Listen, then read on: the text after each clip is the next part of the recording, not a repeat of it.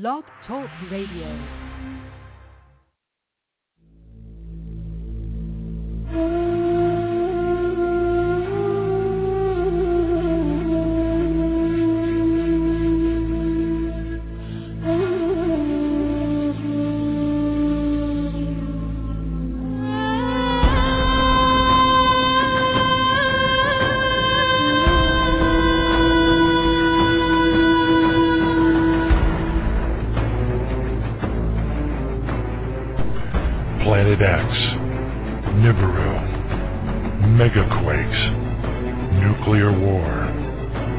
Martial law, New World Order, FEMA camps, guillotines, aliens, UFOs, fallen angels, Anunnaki.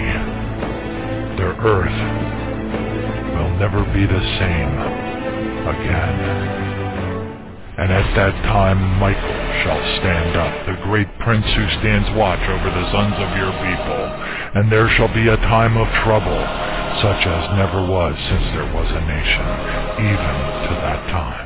And at that time your people shall be delivered.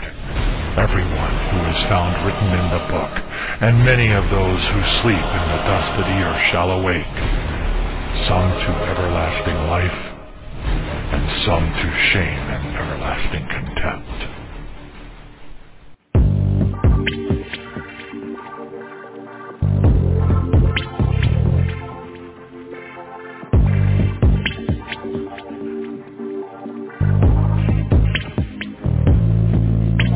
Alarms are ringing now. You really seem to hear. It's a minute before midnight. It's turning Olives. The owls of Patmos too. Tell all about your future. Yeah, you're the ones he's speaking to. Only those with discernment, not blinded by this world, can see what is the obvious. We're hurtling toward the final hour.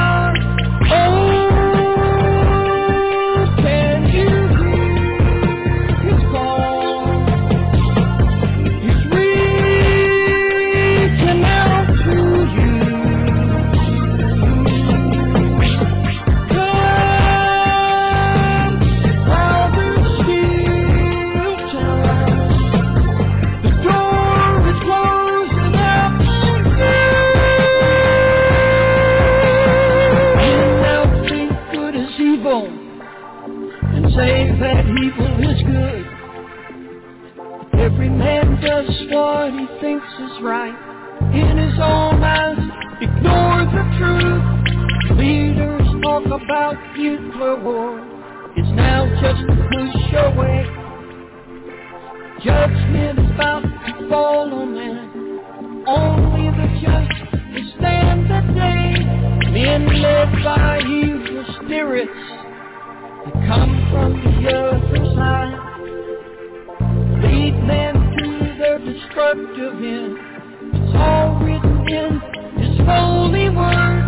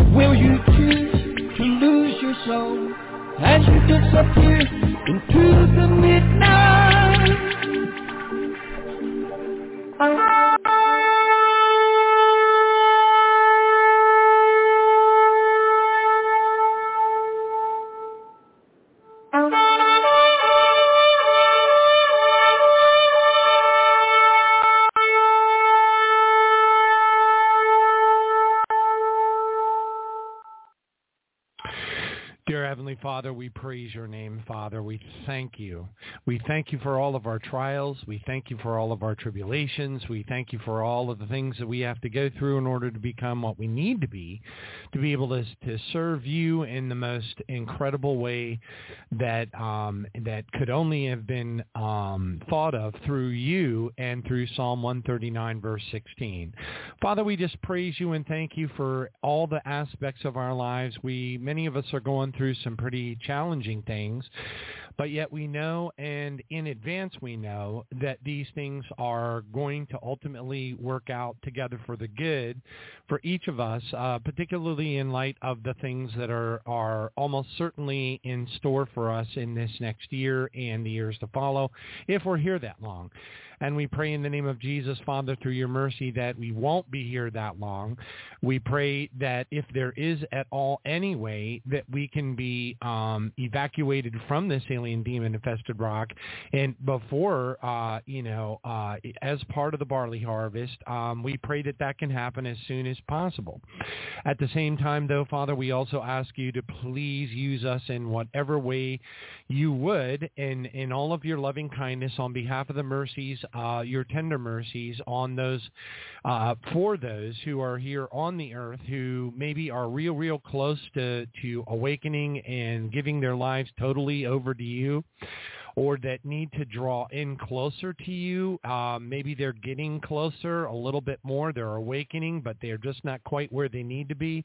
Father, we don't want a single one of our fellow brothers and sisters to miss the opportunity that you have laid before us as part of the barley harvest, as part of the first fruits uh, rescue mission, and we, we certainly wouldn't want any of them to have to be left behind for even that, uh, because we recognize very um, acutely that that uh, the things that are going to be happening after that event are going to be pretty ugly. They're going to be pretty rotten. They're going to be very, very not good. And um, and we wouldn't wish those on our worst enemies, let alone our fellow brothers and sisters. But we praise you for your mercy because your mercy endures forever. And if it wasn't for your mercy, that um, that that second chance, that third chance, the multiple chances, the multiple opportunities that you have laid before your believers uh, wouldn't be, um, you know, there for us to partake of. And we just praise you for being so incredibly merciful, even though there there will be so many that go through some awful hard times uh, between the barley harvest and the wheat harvest uh, at the day of the Lord. But yet at the same time, Father, how incredibly merciful are you to allow that period of time to even exist in our timeline so that so many of us would have that opportunity to be able to be on our knees, seeking you fervently and also praying for others as we await our uh, opportunity to stand before you. And now to him, our Lord Jesus, who is able to keep us from stumbling and present us faultless someday before the presence of your glory, Father, with exceeding joy. And to you, Father God, our Savior, who alone is wise, be glory, majesty, dominion, and power, both now and forever. Amen.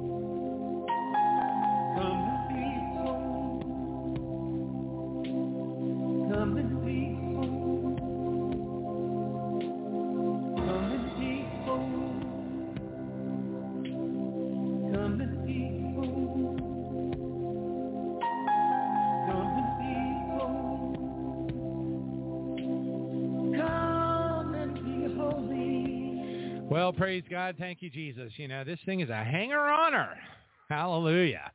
Um, uh, so um, I, I was told by several people that I need to buck up and be ready for the possibility that um, this flu cold uh, don't know what else to call it. I'll just call it a flu cold.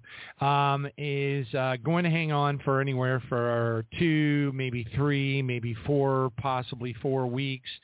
Uh, the fatigue will continue easily for the four-week period of time, and the intermittent coughing uh, will also, uh, you know, ha- persist, for lack of a better term, for up to three, even four weeks. So I have braced myself for it. Praise God, thank you, Jesus, and I'm I'm trying to just you know get past it. Um, you know, you, what you can't do, and I, I, you know, I, I have a tendency towards this, um, and that is you can't dwell on it. You know, you just kind of got to get up, shake it off. You know, whatever it is you got to do, you got to do, and keep on going. Praise Jesus. So anyway, so we're gonna, um, as promised. Uh, as of uh, you know the 27th, I wanted to get back on a normal uh, radio show schedule and not miss any programs, and you know just um, treat life as normal as it possibly can be. And I've also gotten some uh, words of, I don't know if you want to call it a word, word of wisdom or if it was just an imparting of, of the, uh, you know, something that the Lord imparted upon them. But I've been hearing from more and more different people that um, if you're one of the fortunate ones to have gotten some version of this flu cold thing, uh, that's going around. It's not normal, by the way. It's definitely not normal. I'm not saying it has anything to do with COVID. I'm not saying it's any permutation or any variant thereof. I don't believe that for a second, but I, I can say this is that it, it is powerful. It is remarkably powerful. Excuse me. And um, and and um, uh, the impartations that I've received from various believers uh, is that they were told that uh, you know in the spirit, or at least they believe they were told in the spirit that um, this some of us are being um, uh, uh, you know allowed to go through this because it's building up our immune system for the things that are coming around the corner. Now, um, now I, I don't have any evidence of this. The only evidence that I have seen which really isn't evidence. It's still anecdotal, although given what has happened historically over the last several years, it to me it seems a little bit more than just anecdotal uh, and that is that uh, you know we definitely have the SEERS thing that they're doing the tabletop exercise over. Uh, that is supposed to be what they call an enterovirus, and it's supposed to go after our children more than anything, which is just awful and just sick and twisted and horrible, and we're just going to have to deal with it. Praise God and thank you for the power of the Lord and the na- power in the name of the Lord Jesus. Hallelujah. Because so many of us who would otherwise be very, very negatively affected by that will be able to command it to get out Thank you, Jesus. Hallelujah. Father, in the name of Jesus, we just pray your holy power, your holy authority, your holy fire around all of us, around our loved ones, around our children, Father, for the days that we have coming ahead of us, and that your divine protection and your protection of your angels will be in our midst, and it will be part of our daily walk, and we will be immune to the things that are coming upon this earth, as is promised in so many places of your scripture, Father God. And we thank thank you for the times and the trials and the tribulations that we're going through now, that we can be spared uh, the worst part of that which is to come. Thank you, Jesus. Hallelujah. Anyway, so um, yeah, so uh, you know the, the, forces to be, the evil ones, uh, seem to be pointing towards 2024, 2025 as when the supposedly when the enterovirus, uh, the next uh, evil uh, uh, um, bioweapon, is to be released upon mankind. However, I really don't uh, hold credence to, and, and give any credibility whatsoever to um, any times, timelines, dates. It doesn't matter to me. Um, uh, as a matter of fact, I have had a surprisingly large number of people tell me that they have had it impressed upon their hearts that we're going to get lambasted with some really ugly stuff here right around the corner here in 2023. Now, there's no specificity. I've heard things like, oh, there's another pandemic coming and blah, blah, blah, and that kind of stuff. But, um, uh, you know, as far as that goes, I, that's about it. I haven't heard anything from anyone or any of the sources of information that I tend to monitor uh, that has any any uh, specificity regarding other things that are that are coming our way. Now, I know there's a lot of people out there that have historically for more than a decade and in some cases longer uh, you know, uh, uh, you know, predicted, if you want to call it. Uh, they say they're sources. They like to use the term source um, that there are, are a myriad of different things that are heading our way uh, over the next year. Um, I don't monitor them. Okay. Now, don't get me wrong. I love my fellow brothers and sisters who have their own specific callings.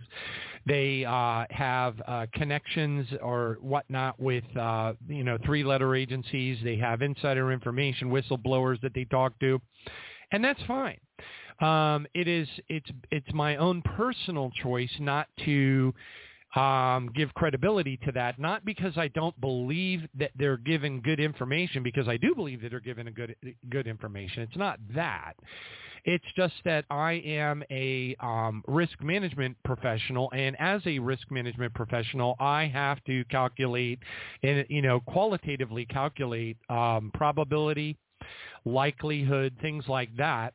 And in order to do that, you have to look at the history. Okay, you have to look at, you know, how many times have they been right over the last, you know, eight years or three years or five years or whatever the case is. And if your answer is that they haven't been, you know, it doesn't, you know, they may claim that such and such has happened, but at the end of the day, if I don't see it, then that's okay. They can claim and God bless them. I hug them. I give them a holy kiss. I praise Jesus for their work. But at the same time, I don't allow it to affect me or any of my choices in my life, nor do I feel uh, compelled in any way uh, to warn people of those things either because if the historical um, probability is such that what they've been telling people over the last you know five six seven eight years hasn't been coming true or hasn't been provable, then it, you know, I, like I said, I don't hold anything against them, and I don't suggest even that their um, that their sources are bad sources or anything. It's just that one of the things that I've noticed over the years is that you're when you are getting information from whistleblowers, Okay, when you are getting information from three-letter agencies, when you are getting information from insiders, we'll say, okay, one of the problems with trying to add, you know, get credibility dollars from that those sources of information is that they are uh, operating within the realm of darkness. Um, it doesn't mean that they're dark people and they're evil or they worship Satan or any of that kind of stuff, but they're working in the realms of the three-letter agencies. And these are not especially good, kind-hearted, Jesus-filled people by and large, okay? And and even if they were, really, when you think about it, the good, kind-hearted, Jesus-filled, anointed uh, people of God also have a really bad track record uh, for uh, being accurate over the last several years. Okay, now some of them uh, what they say is metaphorical and high level enough that it's reasonable to believe with all of your heart that it will eventually come true because it's talking about things above and not on not about things of this world. Praise god. Um, but i'm talking about you know events you know something really bad happening in february or something really really bad happening in in some particular part of 2023 and then actually explicit you know um, naming it, you know, saying that this, that, and the other thing is going to happen, uh, you know, in the first quarter of 2023 or whatever the case is. Um, and that's fine. That's fine. I, I I know that that's attractive to people. I I totally get it.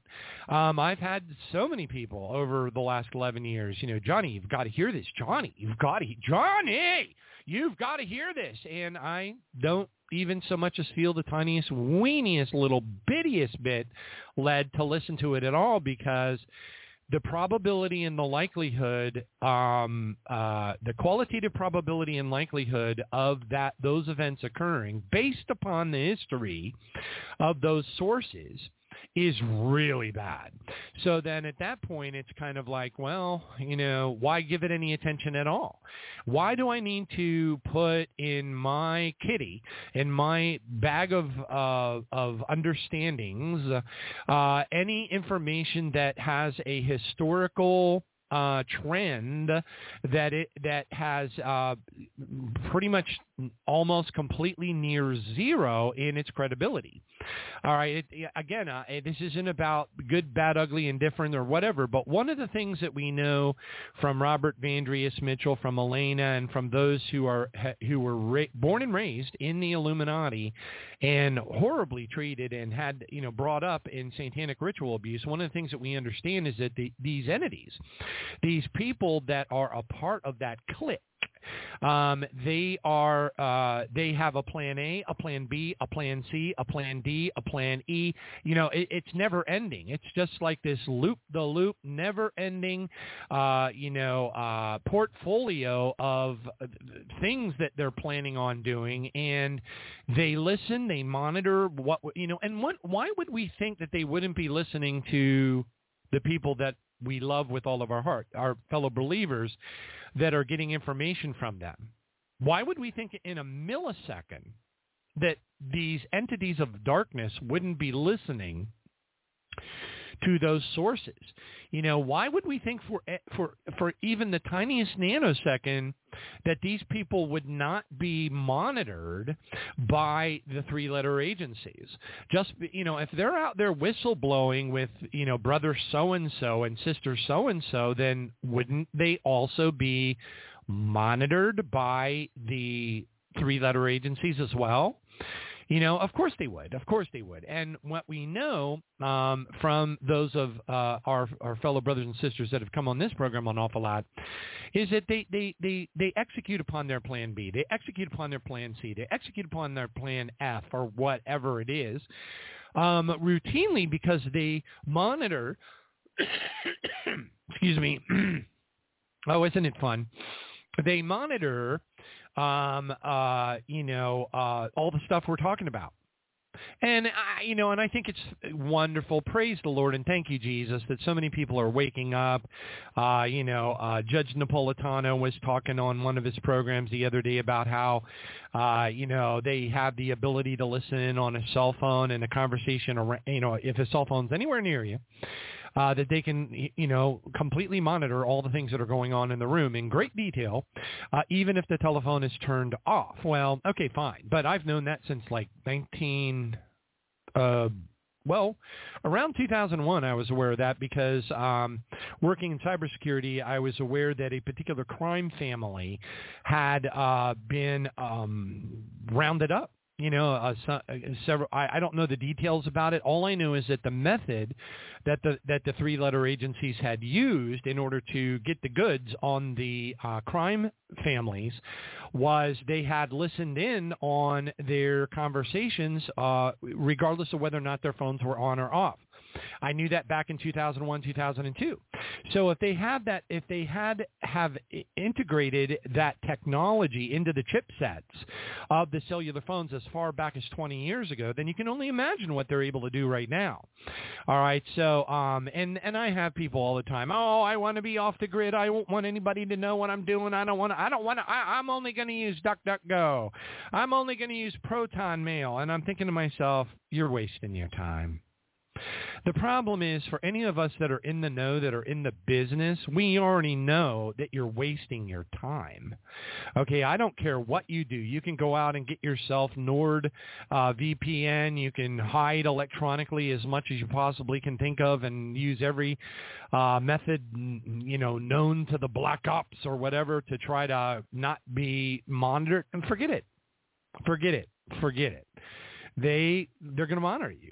They're, it's already a done deal. It's already a case closed. The jury is dismissed, and there is no hiding from it. So you might as well just trust the name of the Lord Jesus Christ. Trust your heavenly Father. That's where we are in our walk right now when it comes to the biblical end times timeline. We're so far deep into the darkness right now, there is no hiding from it. So why hide from it? Use the power in the name of the Lord Jesus to rebuke it. Use the power in the name of the Lord Jesus and the holy fire of God to surround you.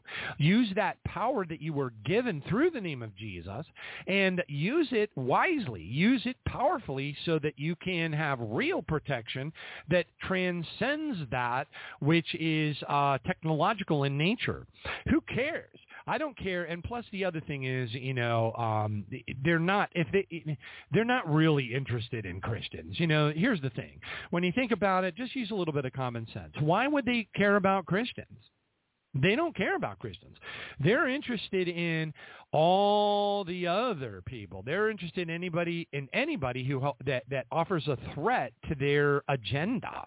They're interested in uh, you know to, to to those of us who love the Lord our God with all of our heart, all of our soul. You know, when we are truly the types of Christians that we are commanded to be through the Scripture we are absolutely zero threat to these entities.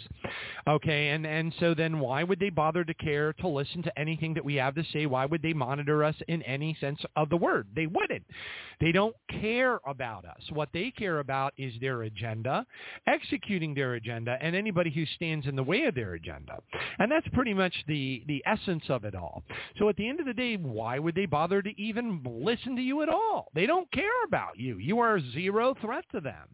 If you are proper, if you are godly, if you love your neighbor as yourself, if you are truly full of the Holy Spirit and, and living your life as the Bible commands us to live, then you are absolutely less than zero threat to these entities and they could care less uh, about you. Okay, that that it's it's to, to them you're you're utterly irrelevant. All right, praise God. So why even concern yourself about it at all? It makes absolutely no sense at all. Praise God. Thank you, Jesus. All right, anyway, kids, are you ready for a couple of jokes?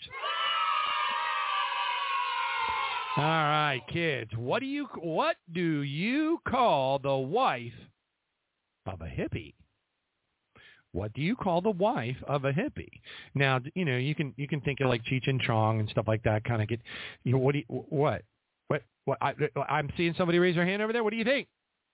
Okay, I'll tell you. You call her Mrs. Hippie. Get it? Missus Mississippi.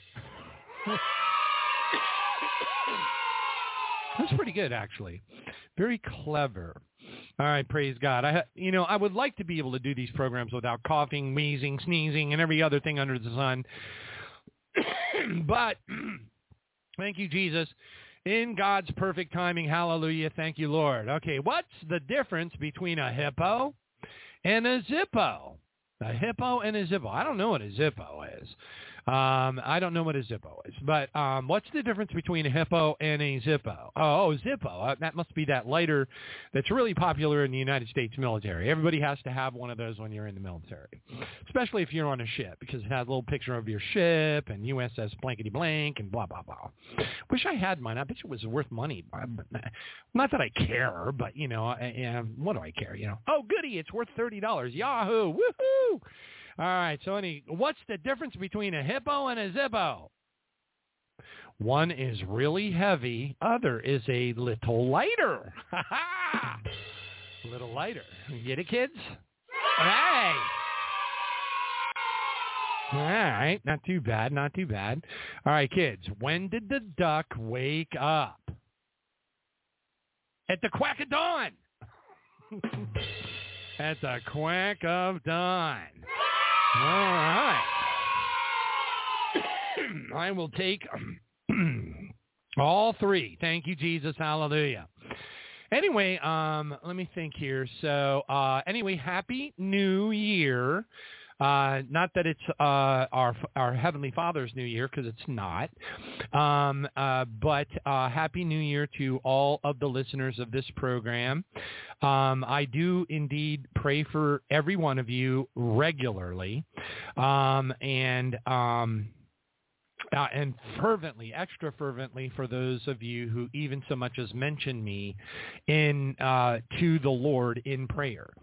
Um, I, I I really really lean in on that, and I pray that every single one of you makes the barley harvest. I pray that we are not subject to being here all that much longer. I do not know. None of us do.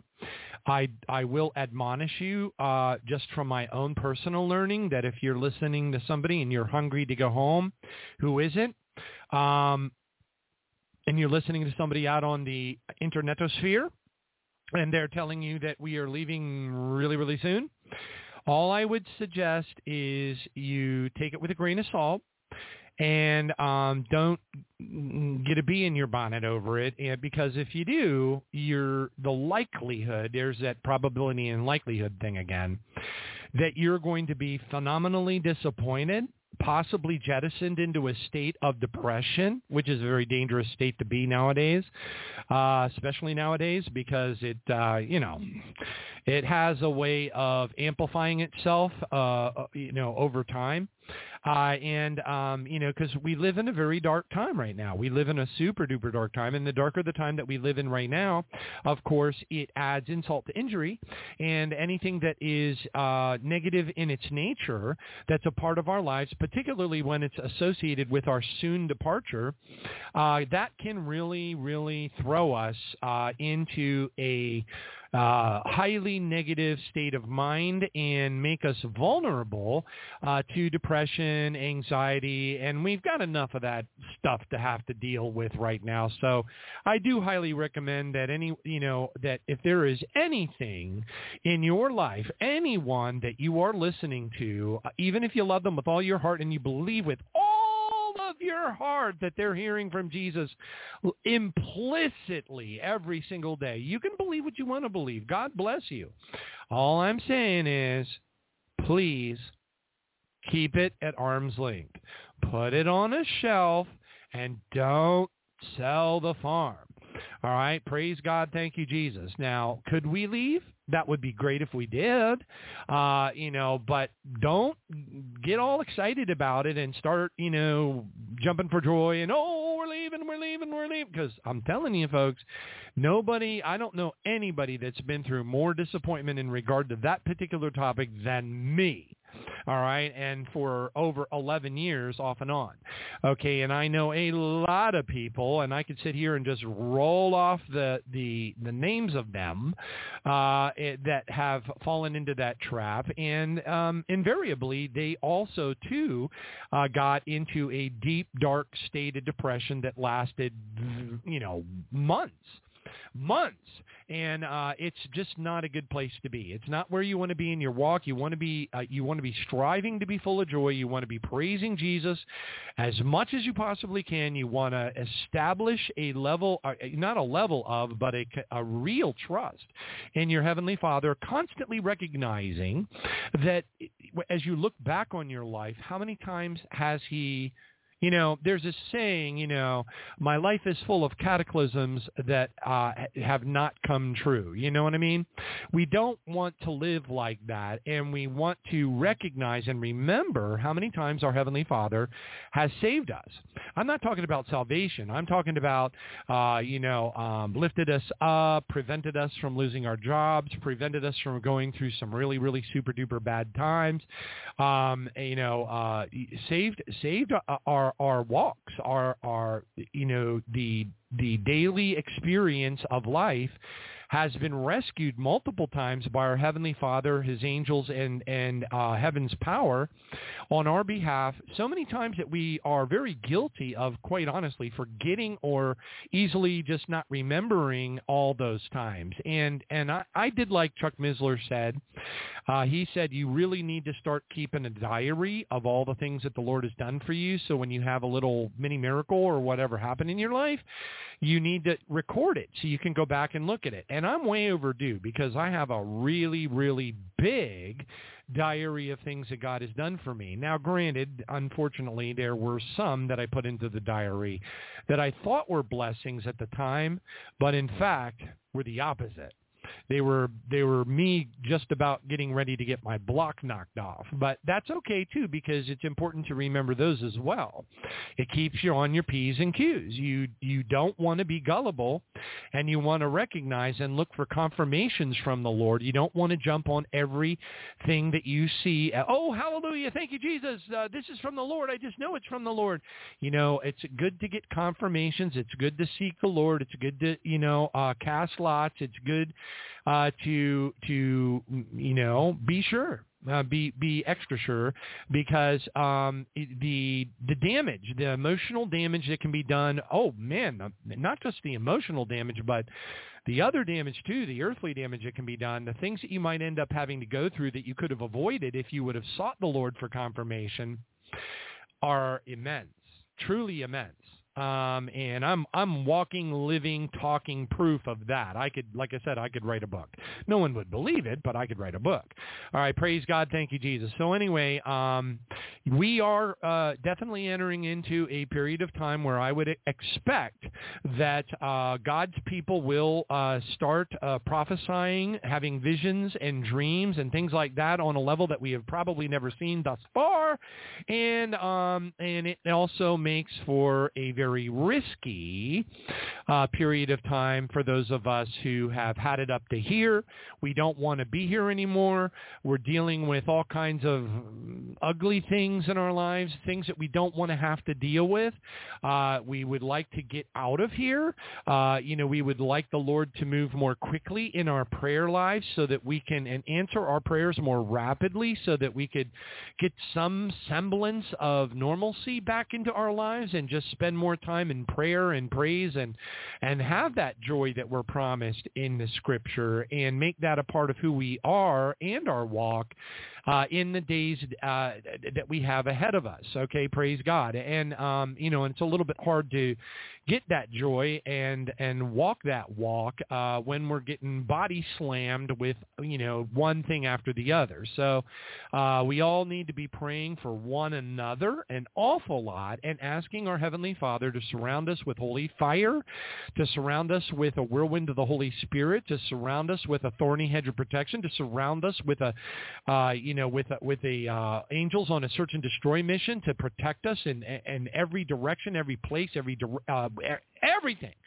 All parts of our lives need to be completely covered by the power of the name of the Lord Jesus now more than ever before. We really need to be leaning in on our spiritual warfare prayers, and we really need to be leaning in on all of our prayers really now more than ever before, and spending more time, more and more and more, never enough, uh, in uh, peace and quiet, in the dark, uh, singing songs to Jesus and having intimate time with him. I mean really intimate time with him and our Father uh, as the days go on. We need to increase that intimate time ever so much more as we progress forward into this year because uh, I think it's reasonable that the uh, array of folks that have uh, witnessed to me about what they believe is going this year is going to be hold you know hold hold for us. Uh, I, I think they're right. I really do. I think this is going to be a rough year, um, and uh, and so uh, the closer we are to the Lord, the more um, skilled we are in our spiritual warfare prayer tactics. Um, you know, the, the better it's going to be for us. Um, you know, uh, and and and and we really need to live it. We need to live it more now than we've ever lived it before. And I know you, you're probably like Johnny. You're always talking about this kind of stuff. How can I live it more than I'm already living it now? Let me tell you something. There, there's always room for more God. All right. There's always room for more God. All right. Praise his holy name. Thank you, Jesus. There's always more room for our Lord Jesus in our lives. And we need to make that time now, especially because we do not want to be ill-equipped to deal with the things that are reason. It's I think with pretty decent reasonable uh, you know it's pretty reasonable to estimate that it is going to be a bumpy year. Praise god. Thank you jesus. Now what all is going to happen i don't know and i am certainly not going to dwell on it. I'm going to praise god and thank you jesus because we got we're getting close folks. I mean think about this if Obama's the Antichrist, which I believe with all of my heart that he is, and so do gazillions of other people for really good reasons, if Obama's the Antichrist, which he is, and um, and uh, uh, uh, and if the myriad, uh, untold numbers of people that were shown um, uh, uh, Donald Trump in a casket um, are true, then um, in 2024 he's, you know, let's assume that he's going to run. He's going to make it that far. Let's just play along. Let's play the game. Um, looking at the timeline, we've just entered into 2023. So the clock is ticking down now. Okay, now we have entered into this time where it's like tick tock, tick tock, tick tock. The countdown is on. We are heading to 2024. That is the year. So all these things that we've been talking about, all these things that are connected to the Antichrist, that are connected to the, revel, the, the revealing of the Antichrist, that are connected to the alien uh, in, invasion and the alien events that are going to be part of the triggers that are associated with the barley harvest. These are things that we are, thank you, Jesus, we want these things to happen. Hallelujah. Okay, and so really when you list out all the things, you know, you can you can list, you know, if you want to toss in Korea and sinking of the aircraft carrier, toss in, you know, a couple of tactical nukes being short, shot into the Fordow facility, uh, you know, uh, uh, toss in uh, more events associated with Russia and the Ukraine and that situation growing and getting ever worse. Um, the list of you, you, can throw in all of the end times events that you want to throw into that are precursors. The Civil War. What about the Civil War in the United States of Babylon the Great? That's a huge event. That's a major trigger event. We're right on the edge of that occurring. I, if I could sit here and just read to you, okay, let's say I just sat here and I scrolled through my Twitter feed, my finely tuned Twitter feed, by the way, and I read one thing after another to you, one thing after another, after another, after another, after another, you would see the tone. You would see the tone of people. It was kind of sad, really, when I noticed that everybody was so happy and they were uh, so hopeful and the Twitter files and they were like, wow, Fauci, you know, is going to get imprisoned. And there was a lot of upbeat, um, you know, feelings out there. And, um, and, and, and little by little by little, it started to diminish over time because people started to realize that, you know, as long as our Department of Justice is completely compromised by Satan, which it is, then it, it doesn't really matter. None of it matters. Okay. All right. So, but as people started to awaken to the fact that the fraud is still taking place, the whole Kari, what's her name out in Arizona, you know, all they started getting bombed little by little. so I watched this surge of optimism bubbling up amidst my finely tuned Twitter feed with various, you know, Jim Jordan, like, you know, a, a wide array of lawmakers uh, and also highly, very, very, very well-known people, um, uh, just to kind of get a temperature of wh- what were people thinking? What were they anticipating to happen? Did they believe that folks were going to go to prison? Did they believe that the, that the gavel in the House of Representatives was going to be meaningful? Um, and, and, and initially that was the case. But over time, as they watch things metastasize into a sick, twisted, satanic, evil porridge of darkness, they realized, oh no, nothing has changed. Now these are people that are not, a, you know, they're not aware that you know they're you know maybe some of them believe in the devil i don't know. It's re- but i'm telling you they're they're not they don't get get that. They don't see the things that are happening today as being biblical in nature.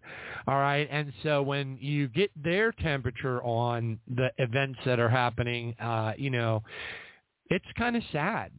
It's kind of sad because they're realizing they went from having hope to having pretty much no hope and that's kind of a sad thing to watch happen for anybody. You don't want, you know, but that's okay. You know, that's okay. Uh, it's good for us because when we look at Obama, when we look at Trump, when we look at the casket visions, when we look at all the different things and the, and the coming uh, civil war, when we look at all the things that we have lined up for our imminent departure,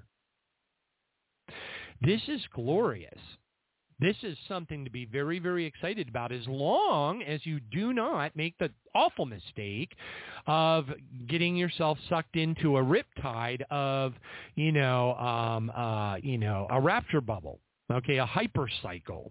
Okay, as long as you fight that that tendency and you and you keep your head together and remain Nepho, level-headed. First uh, Thessalonians chapter five, uh, Titus two verse two, First Peter uh, one thirteen, and First Peter five eight.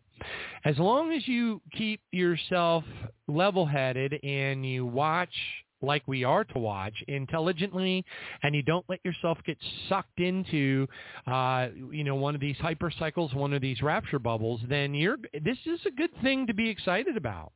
It's a real good thing to be excited about. Because we are think about it. I mean uh yeah you could say well johnny are we all that much closer than we were two weeks ago three weeks ago four weeks ago? And you're right you make a good point and the point is no we're not Okay. However, from a milestone standpoint, from a, hey, it is 2023 now, or, you know, that kind of thing, it's pretty significant. Okay.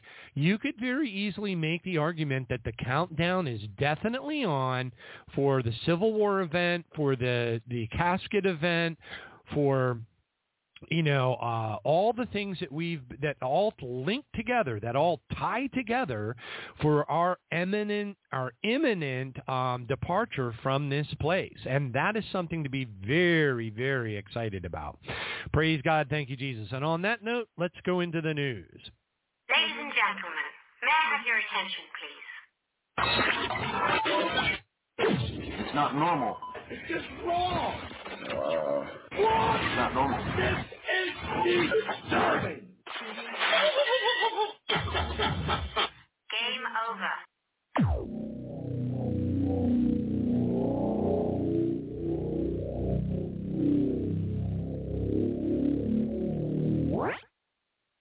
All right, praise God. Thank you, Jesus. Hallelujah. And the first one up is the World Economic Forum is to accelerate push for global metaverse surveillance network at Davos 2023. Oh, isn't that just joyful?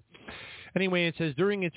I'm going to read this one uh, quickly um, because it's probably got some really interesting stuff in it that we ought to be watching for. During its 2023 Davos conference, the World Economic Forum will host a press conference on its Building the Metaverse initiative. And release key studies and details about its efforts to further facilitate what appears to be um, uh, or appears to amount to a global surveillance network, according to the documents reviewed by the dossier. Okay, the metaverse, a buzzworthy bumper sticker slogan that uh, refers to a whole host of ideas in the technology space, has potential current and future applications both for the private and governmental agencies or entities. It will be featured as one of the core staples of the 2023 Davos conference.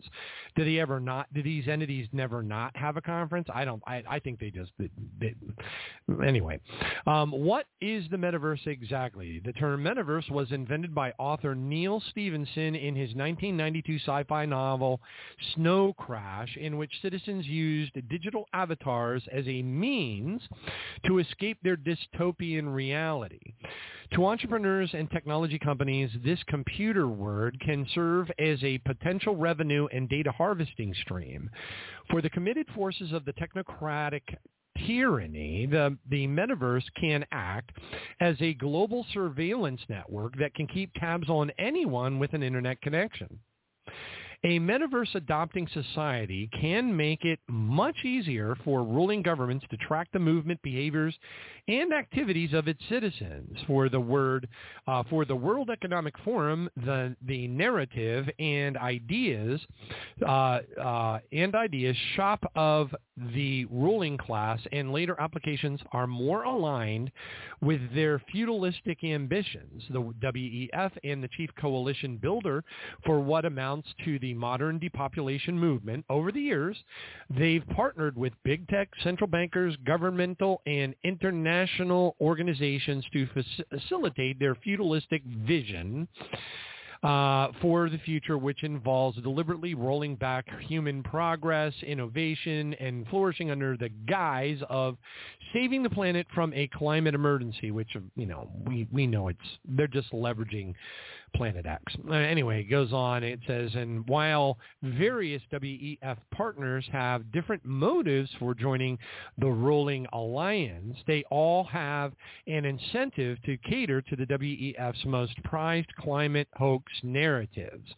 The WEF Metaverse uh, uh, press conference event uh, description reads, this press conference will announce the first long-awaited outputs of the Defining and Building Metaverse Initiative, highly anticipated briefing papers, and interoperability in the metaverse for governance track of the project and demystifying the consumer metaverse from the value creation track. Now it's getting all kinds of weird and philosophical, but at the end of the day, I'm just looking over this and I'm breezing through it and I don't even see a value proposition in continuing to read it because it's all really a bunch of poppycock and boulder dash satanic nonsense. All right, and I, you know, I, I'm actually looking forward to hanging out on the on the edge of the lake of fire and watching these entities get tossed into it. All right, praise God, thank you, Jesus. Next one up. J.P. Morgan. Hold on a second. Hold on a second here. Ah, uh, yeah, yeah, yeah, yeah. There we go. J.P. Morgan was sued by the Virgin Islands over Jeffrey Epstein's alleged sex trafficking operation. Okay, and so it goes on to say uh, Epstein was discovered dead in his jail. Blah blah blah. Gives you a little bit of history, but at the end of the day, J.P. Morgan Chase has been sued by the Virgin Islands over Epstein's operation. Now, what the actual lawsuit entails the article doesn't reveal at this time. I don't think it's going to be all that interesting. And quite frankly, I have a hunch that it's all going to get swept under the rug, right? Right, Glenn Beck? Nothing happens. Nobody goes to jail. Nobody pays for a thing anymore. Kim Jong-un accuses the United States of created, creating Asia, an Asian version of NATO. Okay, and, and, and so again, what does this actually mean? I, I don't know. I was, I, even when I was considering putting this into the headlines, I thought to myself, okay, so Kim Jong-un, who you know, we all know him and his sister are total lunatics. Um, uh, you know, they're accusing the United States of an Asian version of NATO. Now, what what what does that exactly mean? Um, you know, all that could possibly mean is that, in his opinion, there are enough. You know, with this, uh, the, you know, the Republic of South Korea, you've got uh, Japan, you've got different um, uh, countries over there in that area that um, are definitely pumping up their military readiness uh, to deal with the threat associated with North Korea. So there is no doubt in my mind that that is exactly what he's pointing at. Whether it has, you know, but but yeah, I mean, hello, McFly, is anybody there? You know, McFly. You know, I mean, it, it, to, to me, it's like, you know, since when wasn't the United States of Babylon the Great looking for every opportunity that it can and and, and leverage uh, to, you know, essentially take over the entire world? That's exactly what they want to do. All right, praise God, thank you, Jesus. Next one up. Russia, Japan trade surges despite sanctions, uh, according to the media. Okay, so you've got excuse me.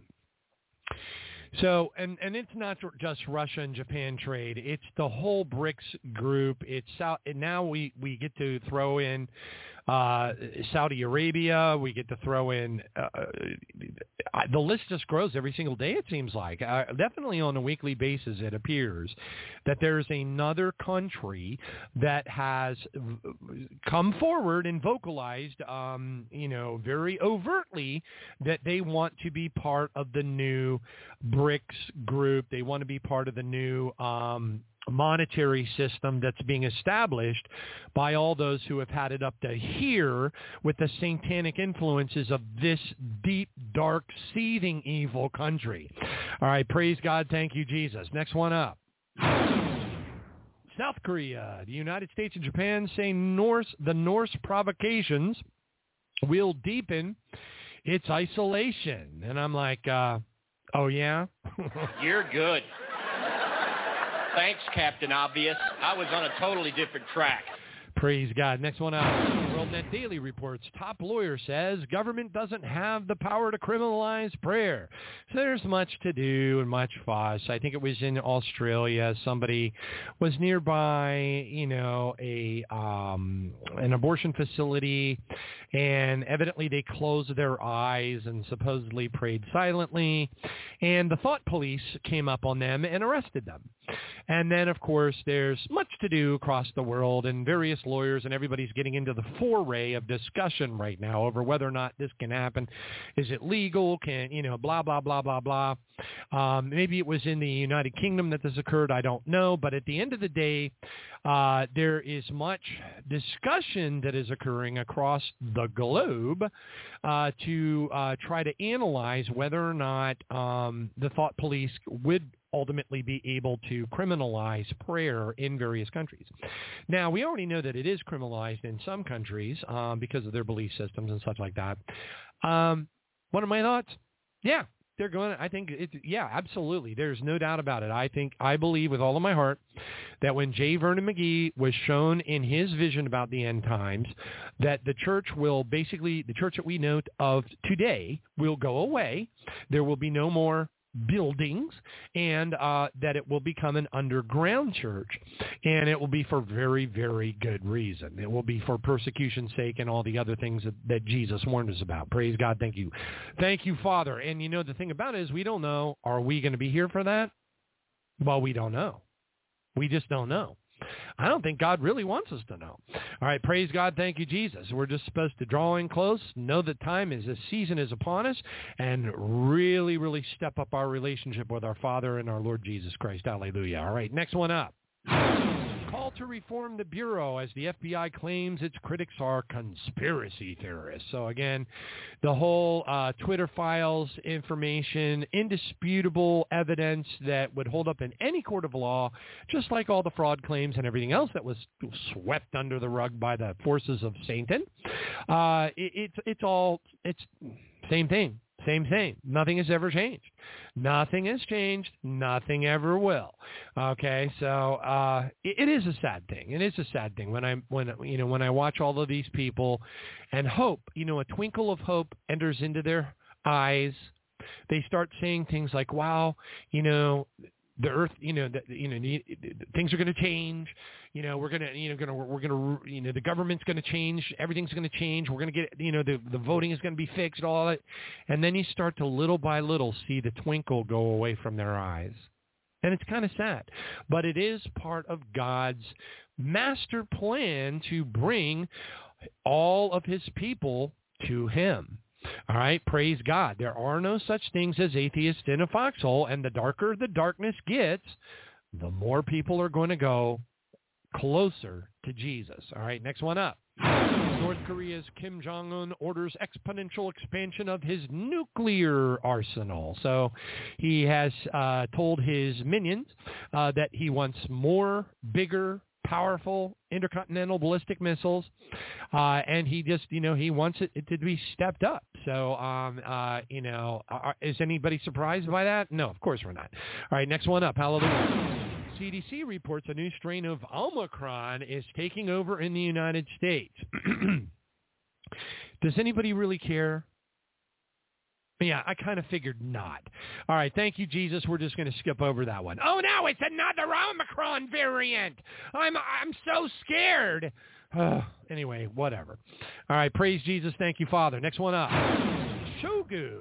Shoigu uh, addresses. He's the uh, he's the um, Russian uh, defense minister. Sergei Sergei Shoigu um, has uh, addressed the troops in a, in a New Year's Eve uh, victory speech and allowing and told them basically that victory is inevitable. By the way, anybody who understands exactly what is indeed going on in the Ukraine, the number of troops that are built up, the number of equipment, the advanced nature of the equipment, uh, wow. I mean, so when is it going to happen? We don't know. You know, some people are saying when the mud, when when the mud freezes. Well, you know, some people have also said that the mud hasn't free, frozen yet in the southern part of the Ukraine. But then when? Well, we don't know. All right, so we're just going to have to keep our eyes on that stuff and stay tuned. Um, and and what will it actually mean? You know, I'm not really sure it's going to mean an awful lot. It's just going to mean it's it's the inevitable. It's what we already know is going to happen, and it is going to drag on forever. It's for those of us who are waiting for Jesus to come. It's going to be death by fifty thousand cuts. Hallelujah! Thank you, Jesus. All right, next one up. All right, now the end begins reports. Uh, get ready for the 15-minute city. So everybody's uh, all aghast about the new 15-minute city concept of the World Economic Forum. And, of course, thank you, United Kingdom, once again for making such a uh, deliberate and humongous co- uh, contribution to the dystop- dystopian end times 1984 uh, civilization that's being thrust upon us by holding up Oxfordshire as a uh, municipality that you can actually test the 15-minute city um, lockdown, uh, um, you know, thing. Way to go, UK. UK. I mean, who, I would like to know who in the United Kingdom signed them up for that. All right, praise God. Thank you, Jesus. Next one up. All right, the, the New England town invaded by coyotes calls in sharpshooters.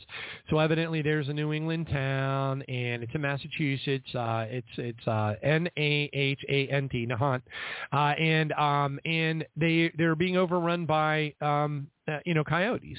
Now, th- what does that mean? Anything? Well, it just the only reason I re- bother to report on any of the the weird animal things is because uh, at the end of the fourth seal it says "and the beasts of the earth." So we know that the weirdness, uh, the the un- in- unpredictability, the end times nature of the behavior of various critters and creatures and things across the world is very much a part of the days that we are in right now. Praise God. Next up.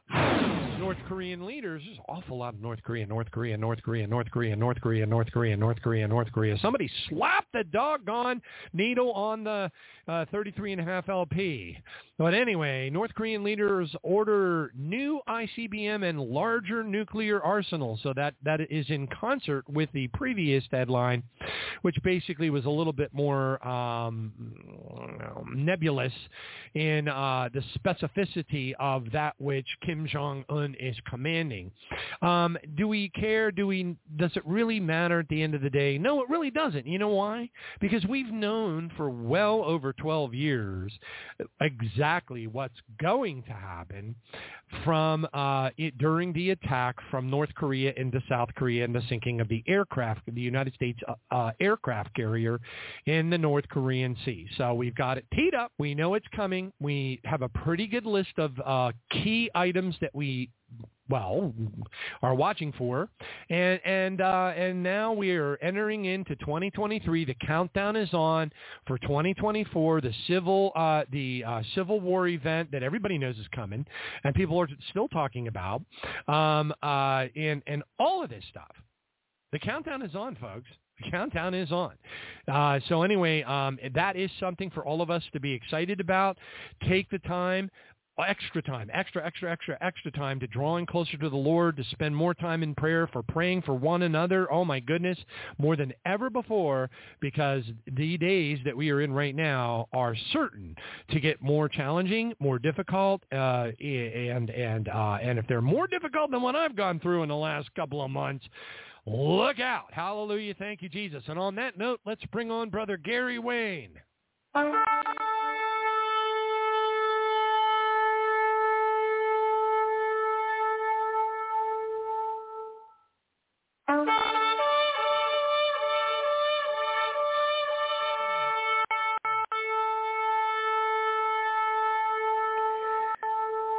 Brother Gary, are you there?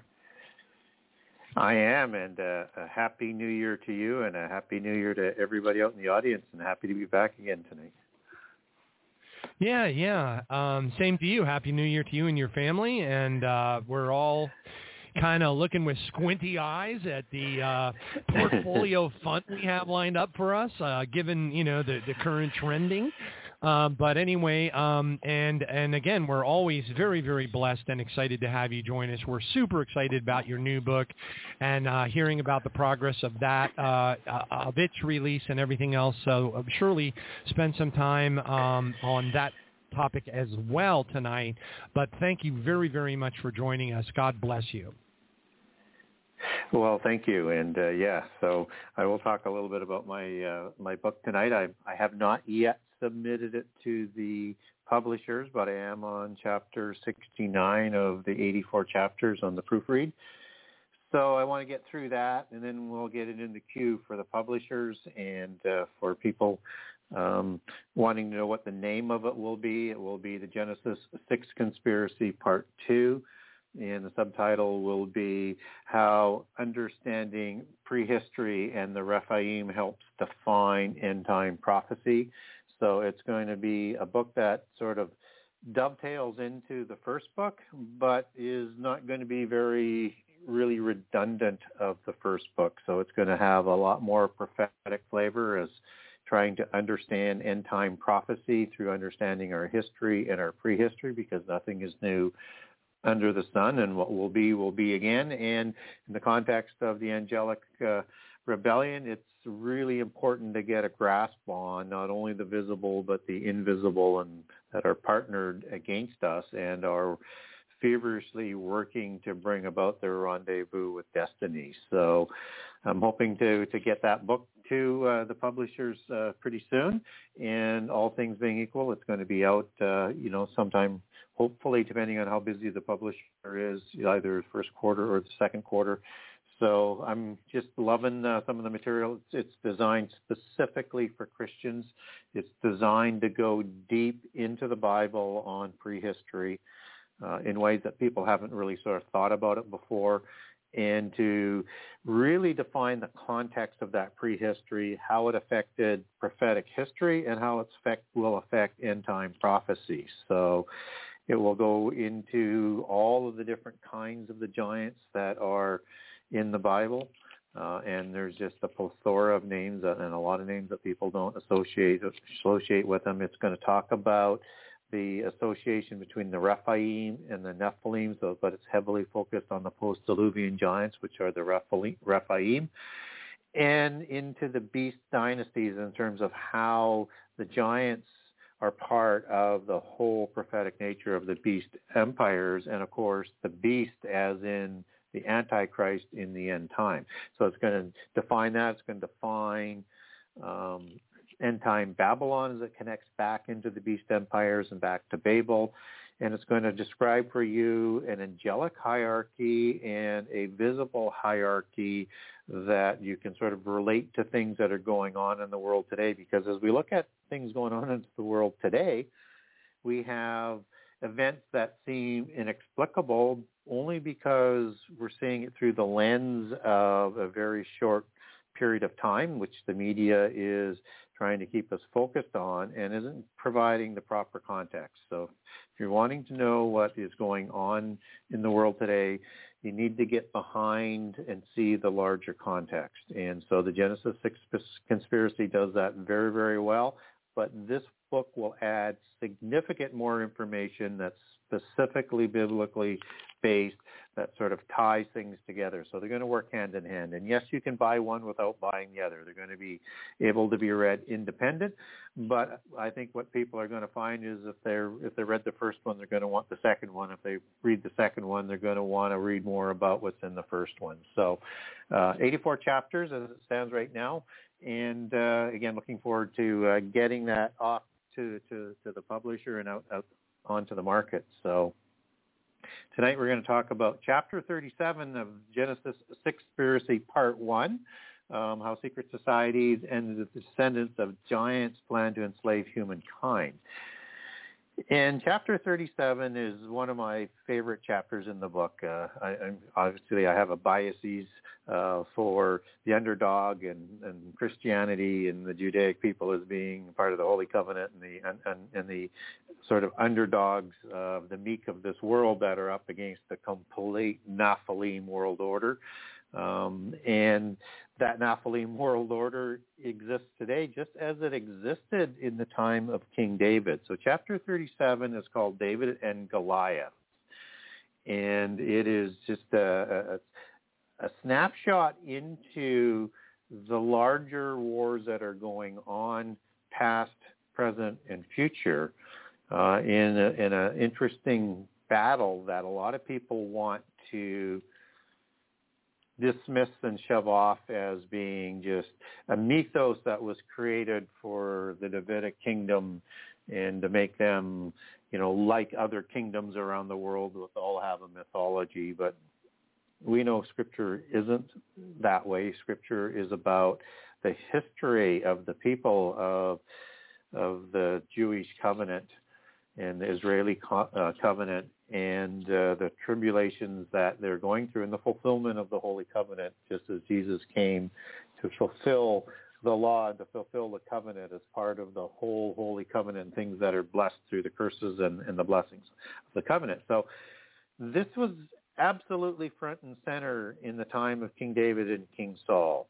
And Israel was a nation that was absolutely surrounded by the Nephilim world order, or the Rephaim order, as opposed to Luvian giants, and all of their kingdoms that were wanting to wipe Israel from the face of the earth.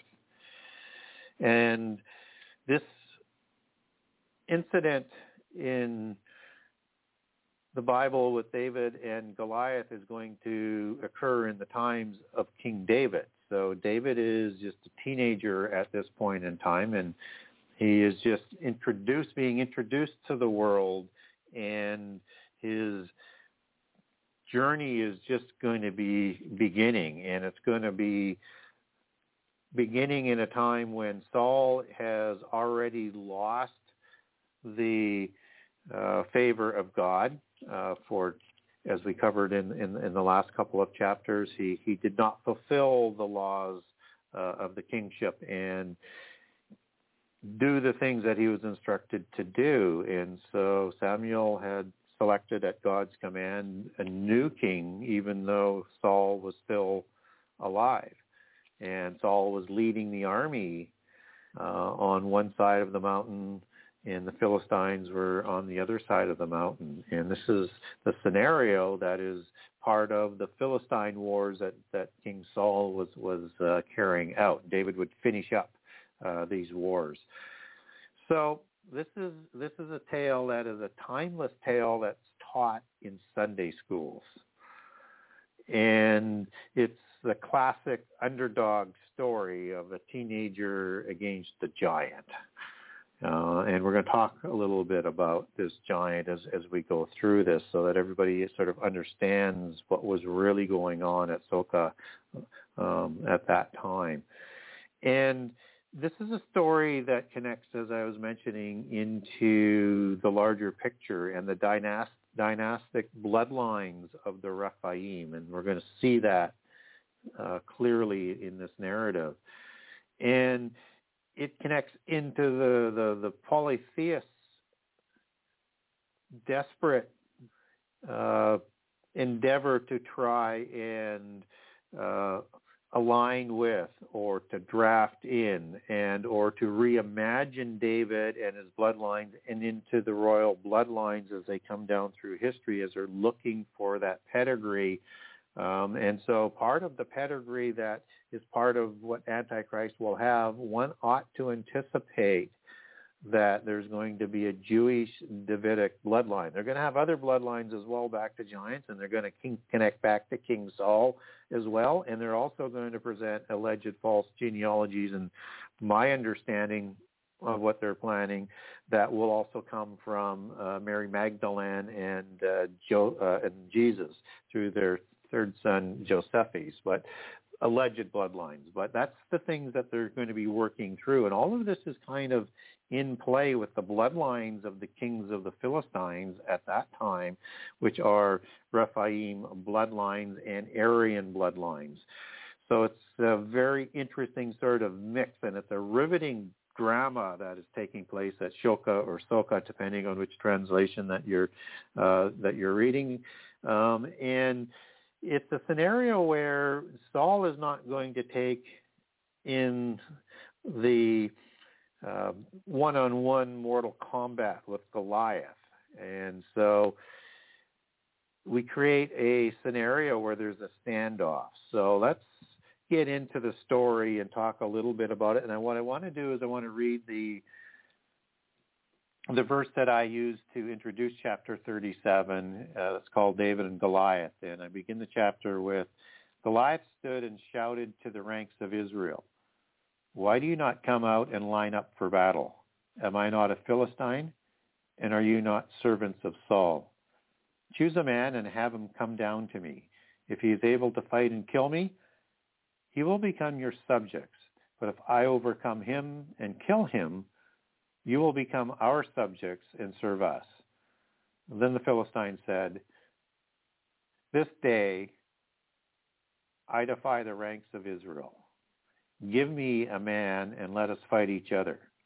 On hearing the Philistines' words, Saul and the Israelites were dismayed and terrified. And so this is what's playing out. And Goliath is doing this morning and night for 40 days in a row. So he's absolutely humiliating. And we have this sort of classic standoff that's taking place there against Israel and one of the strongest nations ever to occupy the covenant land and the Philistine Pentapolis and their mice network and if you're not familiar with the mice network, it's kind of interconnected into the narratives of Saul and the, the ark and the ephods that are uh, sent back in sort of doing damage control for possessing the ark when they when the Philistines um, were not supposed to do that. And so, but the mice network is this network of the Pentapolis cities states, which were large fortresses and these village fortresses that all worked in tandem for offense and defense in, in a state of perpetual war. And they were sort of the archetypical picture of the uh, Philistine uh, uh, or of the Middle East giant nations and their structures in terms of their military and how they set up. The Philistines were probably the most powerful nation um, within that region, as powerful as the other nations were that Joshua and Moses had conquered, the Philistines were never conquered by Israel. So in that context, we need to understand that that's probably out of respect um, and that they were going to be one of the latter nations that Israel was going to take on when they were numerous enough to not only hold on to their land, um, and in a time when they called for a king, this would come about. And so this was the time. And so each side occupied the high ground with a valley in between them. And each side had had considerable respect for each other from a damage perspective of what each other had done with them through the ages of the judges. That there were several clashes, including with Samson. And so both sides had sort of inherited scars of generations past. And so no one wanted to give an edge to the other side. And nobody wanted to attack first because you would be going down and into the valley and then having to attack uphill. So you didn't want to give up the high ground. And so Goliath was with the arrogance of the Philistines and with the arrogance of who Goliath was, was parading for 40 days and 40, uh, 40 mornings and 40 evenings, embarrassing Israel because he thought they had an edge and in a challenge that he was sure to win and they would take over and make Israel a vassal state. And so Israel was not going to do that. And King Saul was not prepared by inference of the narrative, who was the tallest of the Israelites, a full head and neck above any of the other Israelites, prepared to go down and wage battle against uh, such a renowned champion as, as Goliath. And Goliath was a champion and a man of war from his youth, as he was described. And as as as Josephus described him, he was a stout and muscled warrior. And stout is a word that is used a lot, and I'll use it a lot in um, the sequel in describing the post-diluvian giants. And stout as in wide, not stout as in sort of overweight, but in muscular brawn and wide. And just as Og's bed as being nine cubits long and four cubits wide is a relative two to one width to height ratio. That is the width to height ratio that the giants were thought to have, whereas humans would have a three to one. And so this was somebody that was very strong and very stocky and very muscled. And Goliath was uh, was six cubits and a span tall and that is by a standard cubit would be uh, 18 inches, which would make him 9 feet 9 inches tall. But he was from Gath, and likely the king of Gath, who Achish takes over and shows up after the battle uh, of Sokoh. And likely inherits the kingship as being pointed by the Seranim, the tyrants, the council of the giant lords that appointed all the kings of the Philistine Empire, is appointed after the Goliath battle. And so he gets that job because of Goliath dying this day. And so that sort of, sort of pre- presupposes that Goliath, as a Gittite from Gath, was a king, and the king of Gath, and a king appointed by the lords of the Philistines, the princes of the Philistines, the Sar and the Saranim that, that I mentioned. That's the Hebrew word for them, meaning tyrants and words that are sort of Nephilim and Rephaim descriptive as you take that back to, to, to Hebrew. And Gath was the city of the Anakim as we're told in the Bible in a number of passages. And amongst the original Philistines were giant people. You have the Anakim that we just mentioned. And they have two cities within the Philistine Pentapolis. And you also have the Avim who control Gaza in Gaza City in the Philistine Empire. And these are giants that are recorded in Deuteronomy 2 that goes back to the Hebrew word Rapha and the male plural Raphaim. So Goliath is likely just by this in terms of connecting to who who occupied Gath, who was the king of Gath, was either an Avim or an Anakim, and you could go sort of either way on that. But both are Rephaim as they're defined in, in Deuteronomy 2. But there's other people that are giants within the Philistine Empire. You have the Kerathim and the Pelathim. And these are the people on Crete that the Philistines intermarried with and became hybrids. And with them, they, after the Santorini disaster of the volcano blowing up that made several islands in that area, including Cyprus and Santorini, unlivable, had to migrate away from Crete and they expropriated the Gaza region from the giant nations circa about 1600 BC using biblical chronology. And they took it from the giants. And as Deuteronomy 2 tells us, is, is they literally pushed the Avim for the most part right out, but not totally because as we read later on, they become part of the Philistine um, military network and are probably providing kings as well along with the Anakim. So this was a very powerful nation with iron chariots iron weapons.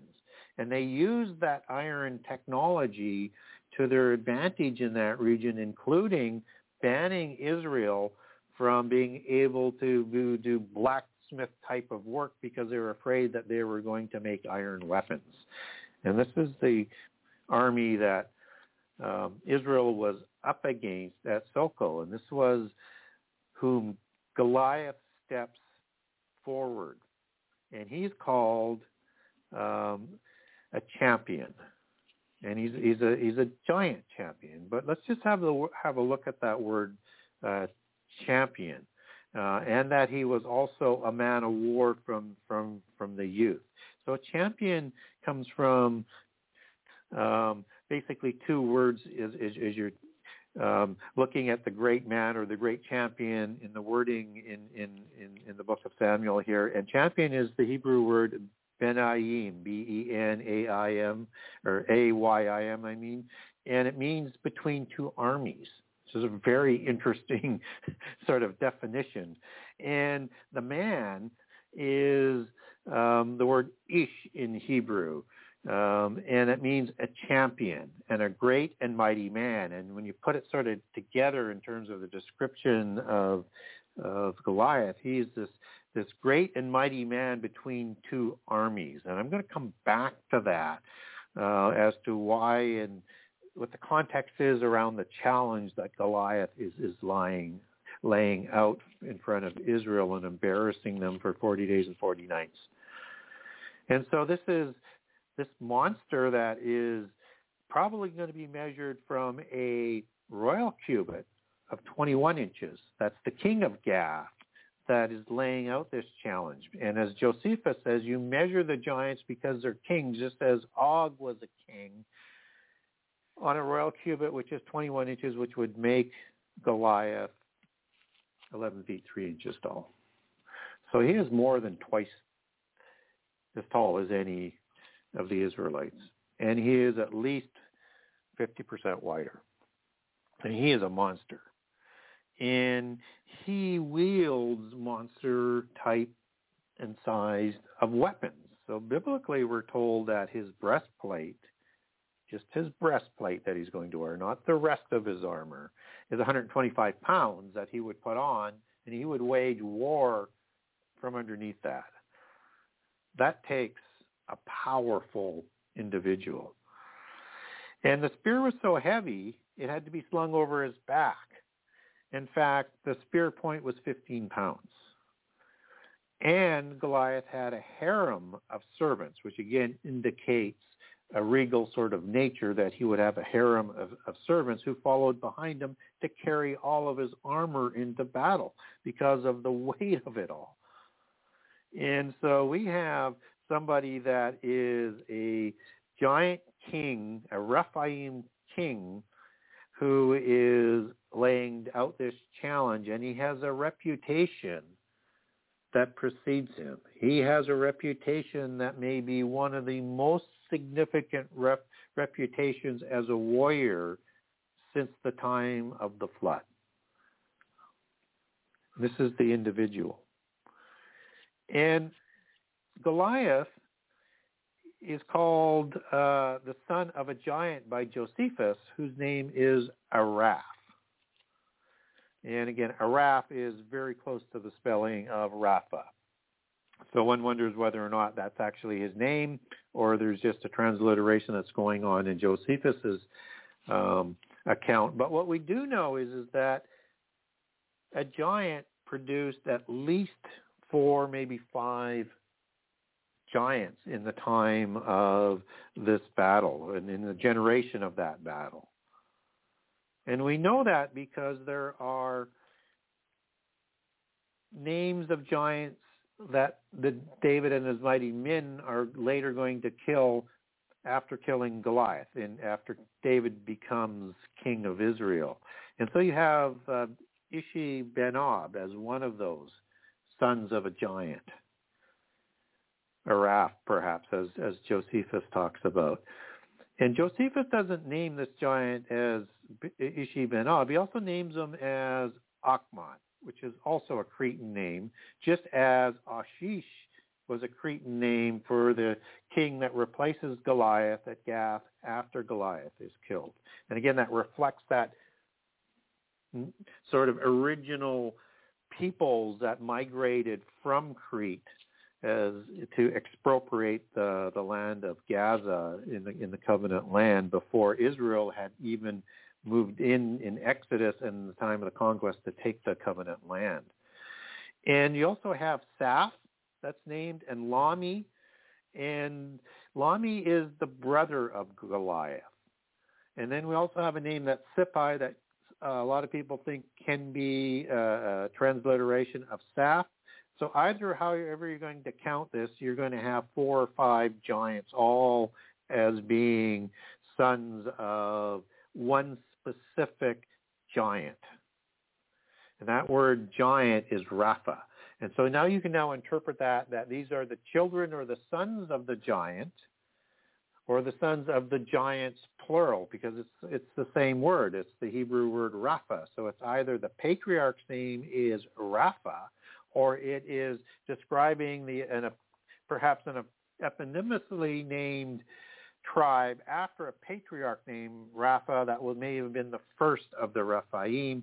But either way, it is distinguishing these people as a different species and a different race and all of the sons of Rapha or the Raphaim, depending how you want to um, account for that definition. And it's important to keep in mind that there are even more giants that are listed. I won't go into them. I just want to sort of provide the context here that this is a battle of humans against the visible divine representatives of the pantheon of gods, the Baalim of Mount Hermon, who are trying to wipe Israel from the face of the earth and they're trying to prevent the Messiah from coming in support of their pantheon so that it will justify the angelic rebellion and hopefully eventually win them their realm. And they know the bloodline of David is going to bring about the Messiah. And so Goliath is going to be the first to try and ensure that happens, uh, that David doesn't survive as part of many attacks that will come down through history to prevent the Messiah from coming. And then actually taking the life of the Messiah. The thing is, is had they known everything, they wouldn't have done that. As the book of Corinthians tells us, that had had the princes of this world understood, and the princes are the rulers of this world, the invisible ones, and their visible representatives on earth, they would not have had him crucified if they knew about the resurrection. So they didn't know about the resurrection. That was always part of the plan with, from God and Jesus was the Alpha Omega. And so when we look at what's taking place, it's it's it's the whole Adamic destiny in a microcosm that's being played out here that is is very much sort of part of the whole picture that has been going on throughout the generations and will come culminate in David's ancestor, or I mean his descendant, um, who is going to uh, be the Word made flesh in Jesus through Mary, who is going to come back and take on the descendants of the giants in the Armageddon War. So again, this is all sort of playing out, and it's all to help us understand what is going on in this world. So David enters the scene, and this is what's going on at the Shoka Valley, and it's been going on for, for 40 days. And that um, David is going to take on this giant in mortal one-on-one combat to the end. And the victor will be the winner that will make the other nation and army a vassal army and a vassal nation. So all is at stake. All is on the table here in seemingly a mismatch. And I'm not even sure that any of the Philistine giants would have tried to take Goliath on because he was the most famous and the most powerful of the Philistine Pentapolis warriors. And David was just a teen at this point in time, and he wasn't even at the, the battle when the armies gathered. And so he comes into this scene. And when he does, Saul actually offers him his armor, but David refuses. And David goes in with just the slingshot. And he's going to take on this warrior that is the greatest giant warrior or one of the greatest giant warriors from since the flood. You couldn't have a better image of the underdog here. And Goliath curses David as he's coming forward. And Goliath laughed at David the irony was just unbelievable in Goliath's eyes and his hubris and narcissism that after 40 days and 40 nights, they don't send King Saul or any one of the other warriors that, that to take him on. They send somebody that may barely be into puberty, who has no military training whatsoever. He's a shepherd at this point in time and not an adult. But David knows that God is with them this day. And Saul knows God is with David that day as well and permits him to go. And God and God is no longer with Saul. In fact, Saul is dealing with an evil spirit that was sent to him for his violations of following God's instructions. So it's David that is going to step forward and, and fight Goliath this day. And as David approached he picks up five smooth stones as he approaches Goliath. And he didn't pick up five smooth stones because he thought he would miss. God was with him. And he was probably very well trained as a slinger. He brought, he picked up five smooth stones because he knew he might have to kill the five kings of the five city Pentapolis that day. So four others after he killed the king of Gath. And or he thought he might have to kill the other four brothers of Goliath that day in the same manner that he was going to kill Goliath. And one presumes that had they stepped forward, Goliath would have killed all, or David would have killed all the five giants, kings and or Goliath's brothers that day and in the same way. So this was this is not a lack of faith going on. This was preparation that David knew full well what he was up against. That this information about the giants was well known in the time of David. It was part of the Nephilim, the Nephilim and Nephilim world order of the post-Diluvian world with Rephaim giants. It was in place and they were the ruling class, the warrior class, and the priest class of all the nations that surrounded Israel. This was well known. David was well aware of what he was about to get himself into.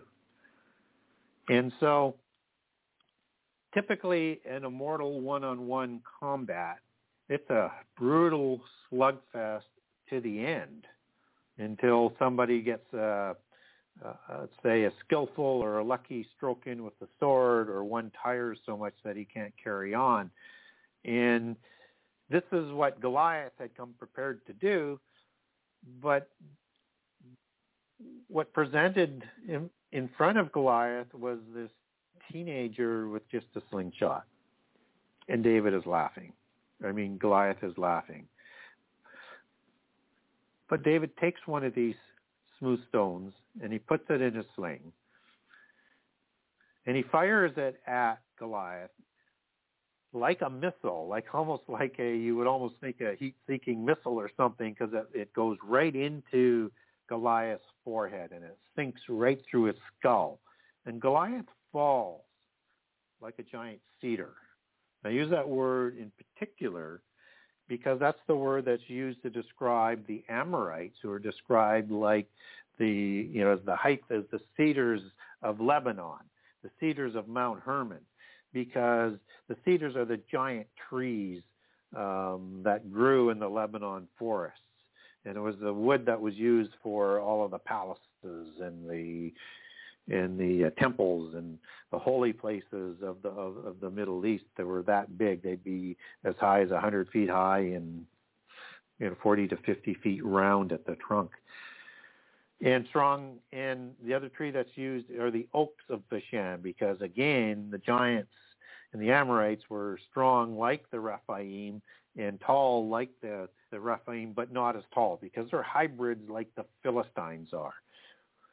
And so you can imagine this giant tree falling as Goliath, like a giant cedar, who's absolutely been stunned and may almost be killed or killed instantly with the, the, this rock that penetrates through through his forehead. And as David approaches him, he doesn't just leave Goliath there with the stone in his head. Goliath take or David takes Goliath's sword and then he decapitates Goliath and he holds that giant elongated head with these high cheekbones and these wide wraparound glowing eyes and these protruding chips and this big elongated skull and he's showing it up to not only the Israelites but also to the Philistines. And he did that for a reason.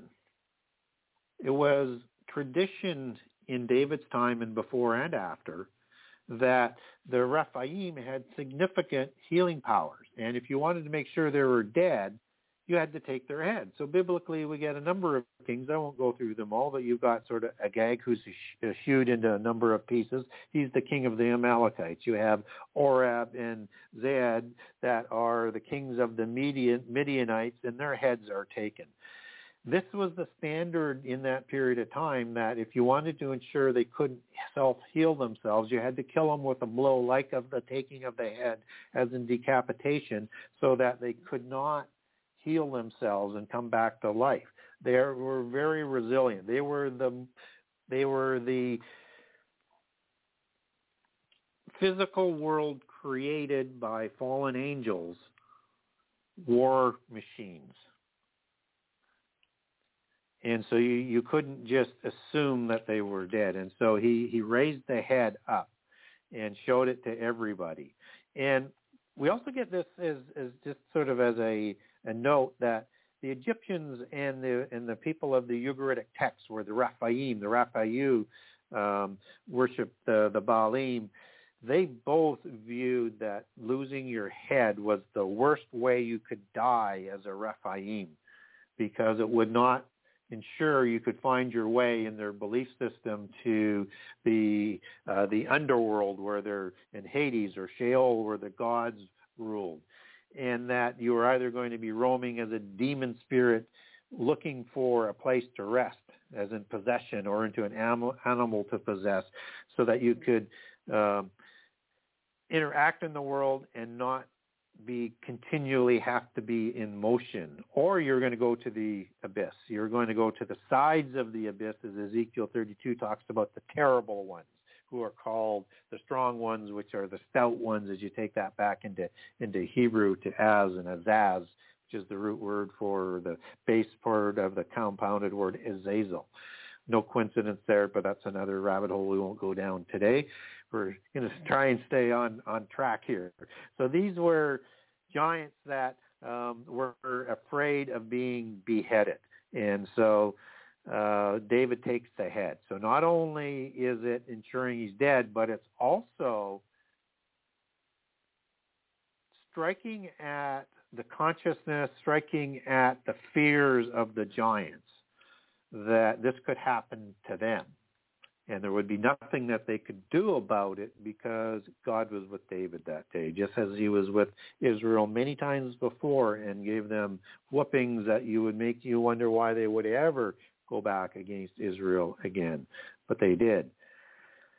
And I want to talk a little bit about the slingers here. Um, like part of what secularism and poly, polytheism likes to do is they like to demean biblical stories and say they're fables, they're embellished, they're not accurate, they're just making things up to make their heroes more um, hero-like, or what they're really saying, more Nephilim or Rephaim-like when they use the word hero, just as the Greek heroes like the Philistines, like the Cherethiim, like the Pelusim, uh, like the Caphtorim, all part of the Philistine Empire were Greeks. They were heroes, hero warriors, just as Hercules, son of Zeus, and a human female, was a Nephilim, or probably with Zeus a Rephaim, because that would be after the flood.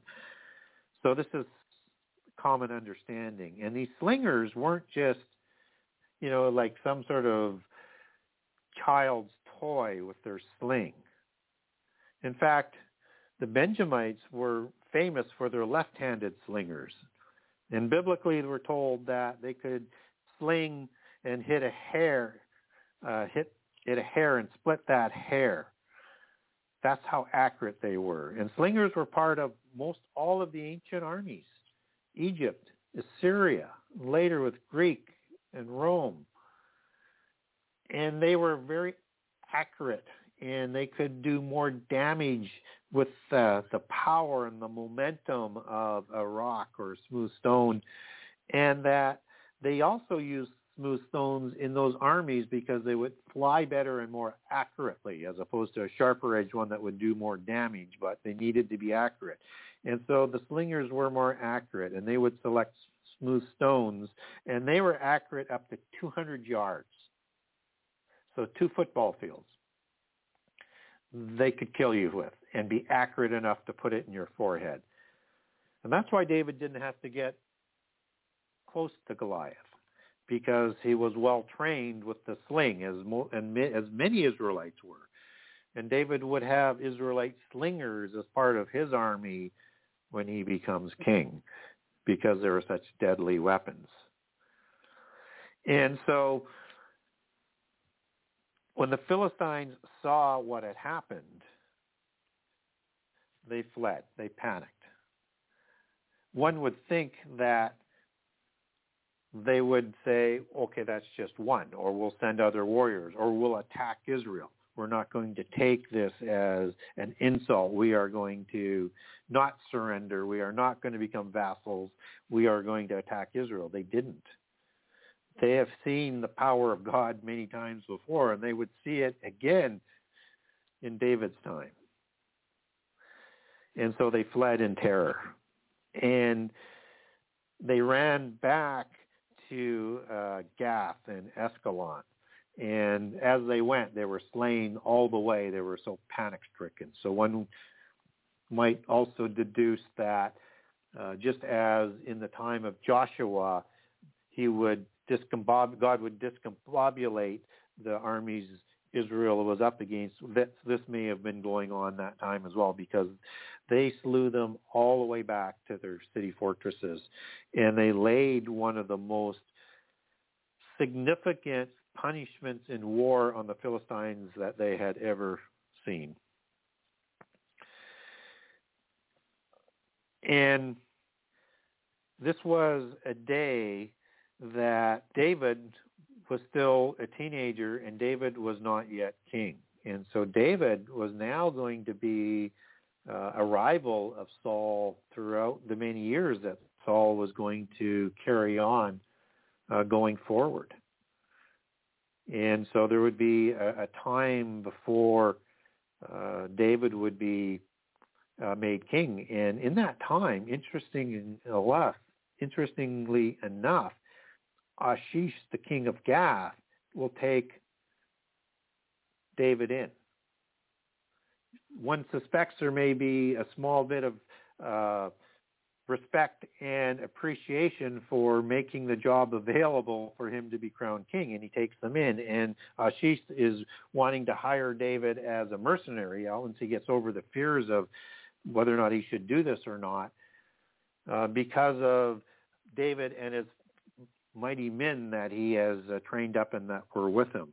And so this is the same Achish, or perhaps uh, there's another Achish uh, that was in between. It could have been a patronymic title like Agag, but we don't seem to get told that in the Bible. So my sort of understanding is would be the same king, but certainly answers why you have this relationship when Dave is running from uh, David is running from Saul in fear of his life that he might go to Achish uh, of Gath to, to be hired as a mercenary until the time of the war where Saul is going to be killed by the, by the Philistines. And so this is a war that is being fought under the king's edict that we've talked about and the Going to War Act. Uh, so as as part of the king edict, which King Saul was under, and he had already violated in the Amalekite war for not killing Agag and wiping out all of the Amalekites, he was clearly told that, you know, when, uh, and understood and accepting as a king that when the Israelites had entered the land and they had settled and they had rested and they came and said, let us make a king over all of over us like the nations around us, that Israel was instructed to appoint over a king the Lord chooses. And so you have the king edict that is going to be a king that is to hold up the holy covenant. And the instructions that are provided in the time of Joshua and Moses in the time of the accepting and the swearing to the Holy Covenant is, is that, as in Deuteronomy uh, 7, Israel is to drive out their nations. And when they take on a king, they are to take up and finish up what the Israelites did not do in the time of Joshua or the time of the judges, and not to look on them with pity and do not serve their gods. And we get several references to the uh, the covenants of war that Israel is told to carry out, lest the nations to do to Israel what God is telling them to do to them so that they can cleanse the land of the covenant and that they can create a place where God will dwell among them in a temple. And so whether or not it's in Deuteronomy 20 or Numbers 33, you get the details of the going to war edict and the driving out the nations edict and that the king was obligated to fulfill that covenant, unlike the judges. They were obligated by the Holy Covenant, by kingship to do so. And so when we look at this whole account, David was not a priest-like king at the time of killing Goliath or afterwards. He was a warrior king. And we should not apologize for what David did. He was doing what God had asked him to do, what needed to be done so the Messiah could come and save all who choose to accept Jesus and God. And so God selected David for what was in his heart, that he would follow God's instructions and holy covenant because he sought after God with all of his heart. He wasn't perfect. He wasn't the Messiah, but he was the warrior aspect as an allegory of the Messiah. And he finished off the driving out of the nations out of the covenant land. And he used the Going to War Act and the driving out of the nations edict and did that to the letter of the covenant. And it was David who completed these covenant obligations, not King Saul. And by doing so, he earned the right to set up a dynastic king that Jesus would be a descendant thereof. And David is the one who took Jerusalem right after being crowned king in Hebron in Kiriath Arba, home of the Anakim in the time of the conquest of the covenant land. And but he wasn't permitted to build the temple because David was the warrior king. Solomon was permitted to build the temple, and he was the priest king aspect. So you have these first two kings of the dynastic line. None of them, uh, either one of them were not perfect, but they did withhold within them the warrior aspect of the Messiah and the priest king aspect of Jerusalem, of Salem, just as Melchizedek, Abraham as the king of Salem and the king of righteousness and sort of the pre uh, Jesus, the word making himself flesh, but just as a temporary basis and not becoming sort of fully human as what was prepared for him by the Holy Spirit within Mary so that he could atone for the sins of the world as the creator of all things at God's command. And so all of this, even with the Melchizedek blessing of Abraham to create the Israelite nation is just all part of the same unfolding of events that God and Jesus had foresaw. But as Alpha Omega and permitting free choice, they still knew what the outcomes were going to be. And that this was the way that God, through Jesus, was going to bring about the resolution to the angelic rebellion. And we saw it in a small sort of microcosm that day um, at Shoko. And we will see the warrior aspect of this again in the time of the end time, in the time of the war of Armageddon. When Jesus comes back and destroys the descendants of the giants, the royals, the princes, the, the mighty ones of the earth. And even though that's written in Greek, you don't have that direct link to Gibborim and Rephaim. The language, and I talk about this in my new book uh, extensively, is talking about these royal descendants who are the mighty Gibborim, the mighty Rephaim. And then you're going to see the priest aspect immediately thereafter. And he's going to form the the perpetual ongoing Melchizedek order that he sits over and as the king of Salem and of, of Jerusalem that begins in the millennium. So again, all things talked about in the Bible, the details are important. They're there to help us to prepare and to understand the times and to understand that as Christians, we will all go through tribulation and that we will not go through the wrath, but we will go through tribulation. So we need to be prepared for that, just as all peoples in the past and the people of the early church went through tribulation. And tribulation is coming. And so we need to understand prehistory so that we can understand what's taking place today and how we can help others and prepare for what's coming. because there's going to be lots of tribulation before the last seven years. And we're starting to see that heat up on the stage today. So that concludes my presentation of the David and Goliath story, but it's just one of my favorites because it just holds so much imagery and symbology of what the whole world is about. And it also gives us a similar kind of start and finish to it. And so it's just one of those things that we should not let seculars and polytheists say that David wasn't who he said he was and Goliath wasn't who the Bible said he was. He was a giant. Giants are real. Giants are part of the royal bloodlines. They are part of the bloodlines that are part of the visible ones of the organizational structure of this earth that report to the invisible ones. We fight against both. Praise God.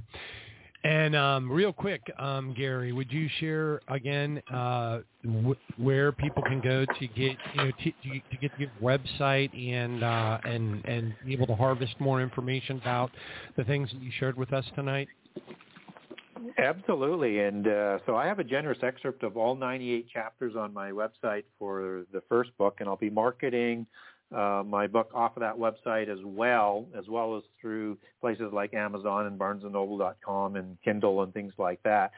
And if you go to the Genesis 6 conspiracy.com, that's Genesis 6 with the number 6 conspiracy.com, that's the best way to get a hold of me um, or to get a copy of my book or to get a generous excerpt of all 98 chapters. So that excerpt is on, on the website and you can hit the contact the author button to get a hold of me, or you can link over and to the buy now page, get a signed copy, or over to Kindle, or over to get a digital, or over to barnesandnoble.com, amazon.ca, and amazon.com. So lots of ways to be able to get a hold of the book and find a little bit more about what's written in the book. And I think just going through that table of contents is probably going to raise your curiosity. That's to say the least. Praise God. Thank you, Jesus. So again, thank you very much, Brother Gary, for joining us once again. Uh, a favorite of uh, the listeners always. And um, God bless you and have a really super anointed and happy new year, uh, you and your family. Uh, we really appreciate you joining us uh, and sharing these insights because they are deep and they are very relevant to the days that we're in right now. So God bless you all. Thank you all for joining us. It's Sunday, January the 1st of 2023. Here we go. Anyway, we'll see you this Wednesday, uh, 7 p.m., Lord willing. And thanks again, Brother Gary. God bless you.